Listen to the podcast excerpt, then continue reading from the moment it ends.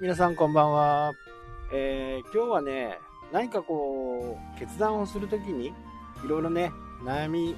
悩むと思うんですね。何をするんでも。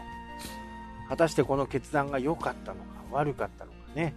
えー、まあ僕はね、多分、大型なんでね、あの、いや、これは正しかったんだろうか、というふうにね、思わないんですよ。えー、というのは、まあ今までやってきたことでね、まあ数々の失敗があります。でも、その時にいろいろ考えた上で出した結論なんでね、えー、それでいろいろ考えてひねりにひねって決断してるわけですよね。あの時は、こういう時はこうしよう。ああいう時はこうしよう。ね、えー、よく言うプラン A がダメな場合、プラン B。プラン B がダメな場合、プラン C という風にね、まあ少なくても3つぐらいのね、え考え方が、ま持ってると思うんですね。もう本当プラン A しかないっていう風な形になるのはやっぱり危険なんでね、えやっぱりプラン B、プラン A、B、C ぐらいね、え持って何何かを決断するという風にした方がいいかなというふうに思います。まあ、ビジネス、前もね、えー、この話はよく出てくると思うんですけど、まあ、この商売をやり、新しいね、えー、商売をやろうと決めて、じゃあ、これの出口はどこなんだっていうことを考えるんですね。だから出口があるから、そこに向かっていけるんですよね。で、ちょいちょい出てくるね、あのー、知り合いの漁師さんとかね、もうやめようかなっていうふうなことをね、えーよくね、え相談されるんですけどね。やっぱりね、出口がないから、え2の足、3の足、4の足っていう風にね、えどんどんどんどんこう、やめれない風になっていっちゃうんですよね。まあ、それのね、えー、言ってることを考えてることとかね、よくわかるんですよ。周りからはね、いろいろ言われるでる、言われるだろうしね。ただそれを気にしちゃった、気にしちゃってもね、あの周りは正直何もしてくれませんからね。成功しようが失敗しようが。なんか助けてくれるならね、えー、そのビジネスやって周りの人がねあじゃあね100万円も損したんだねって。じゃあみんなで10万円ずつ出すよ。なんていう風なねことなんか、まあ、考えられないですよね。で周りの人はね結構適当なことを言うんです。正し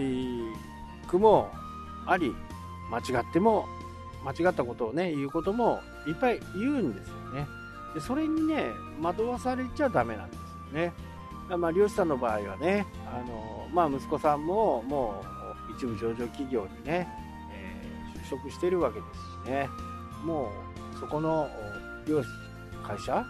漁をするね、それも多分今のね、親方で終わるんじゃないかなと。でこれ完全に出口ですよね。出口が見えてるんだからある一定以上のねところで、まあ、僕だったらやめる。例えば船が高く売れるとかね。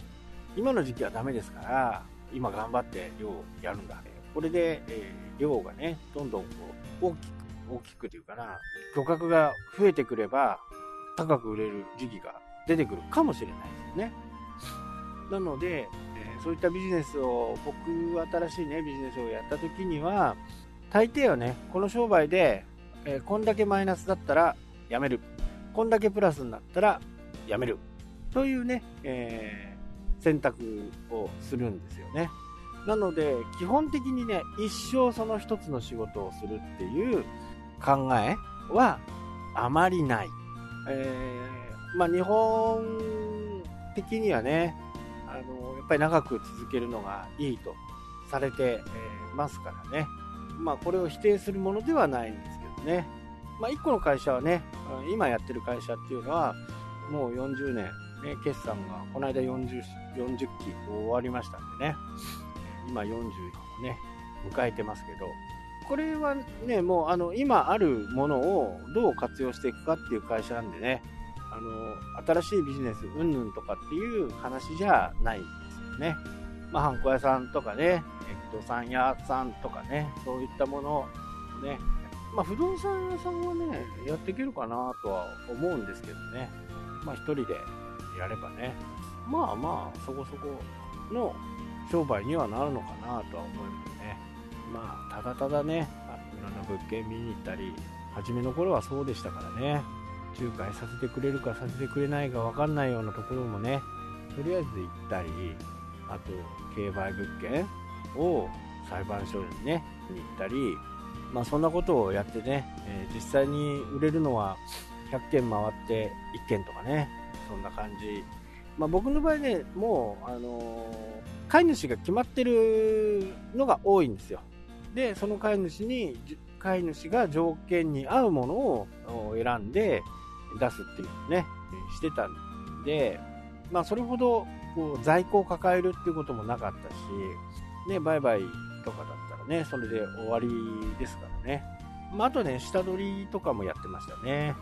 なので、不動産とかね、業種によってはね、あのずっと続けられる業種もね、えー、多々あります。ただやっぱり、こう、そういう物販なんかはね、特にこう、景気に左右されるしね、これからちょっと、ここ2、3年、いろんな意味の売買っていうのはね、売買っていうか、売り買い。こういったものはね、低迷してくるかなと。まあ、メルカリ、メルカリとかね、えー、そういったものは、やっぱり伸びてくるかなというふうにね、不要なものを売る。ね、必要なものを安く買う。まあ、中古でね、えー、十分のものっていうのはいっぱい世の中ありますからね。僕なんかで車なんかは全然中古でいいと思ってしね。あ家なんかも中古でいいと。まあ、これ、新築を一回ね、建てたことがあるからっていうのもね、えー、そういうふうにね、言われるとは思うんですけど、いや、もう全然中古でね、ただね、譲れないものとかね、えー、そういったものはあるんですよね。釣り竿とかね、リーとかね。えー、これはね、ダメなんです。で、その新品、高いですけど、僕の買うのはちょっと高いやつですけど、その代わり10年とかね、しっかり使っていくんでね。まあそこはね、やっぱり、まあみんながね、悪いというふうには言いませんけど、釣り竿とかね、リールとか、まあ僕もリールをね、メルカリとかで、えー、出す機会があるんですけど、それはね、結構メンテナンスするんですよ。ちゃんとね、えー、油さしたり、えー、グリスを塗ったり。なので、まあそこはね、概要欄とかには書かないんですけどね。なので、あの多分、巻き心地はね、ポッと買うよりはいいと思います。だから、何を言いたかったかっていうと、調子が悪くなったやつをね、メルカリとかに出すんです。あと、竿とかね、どっかにぶつけて、いい竿とかね、出てるとね、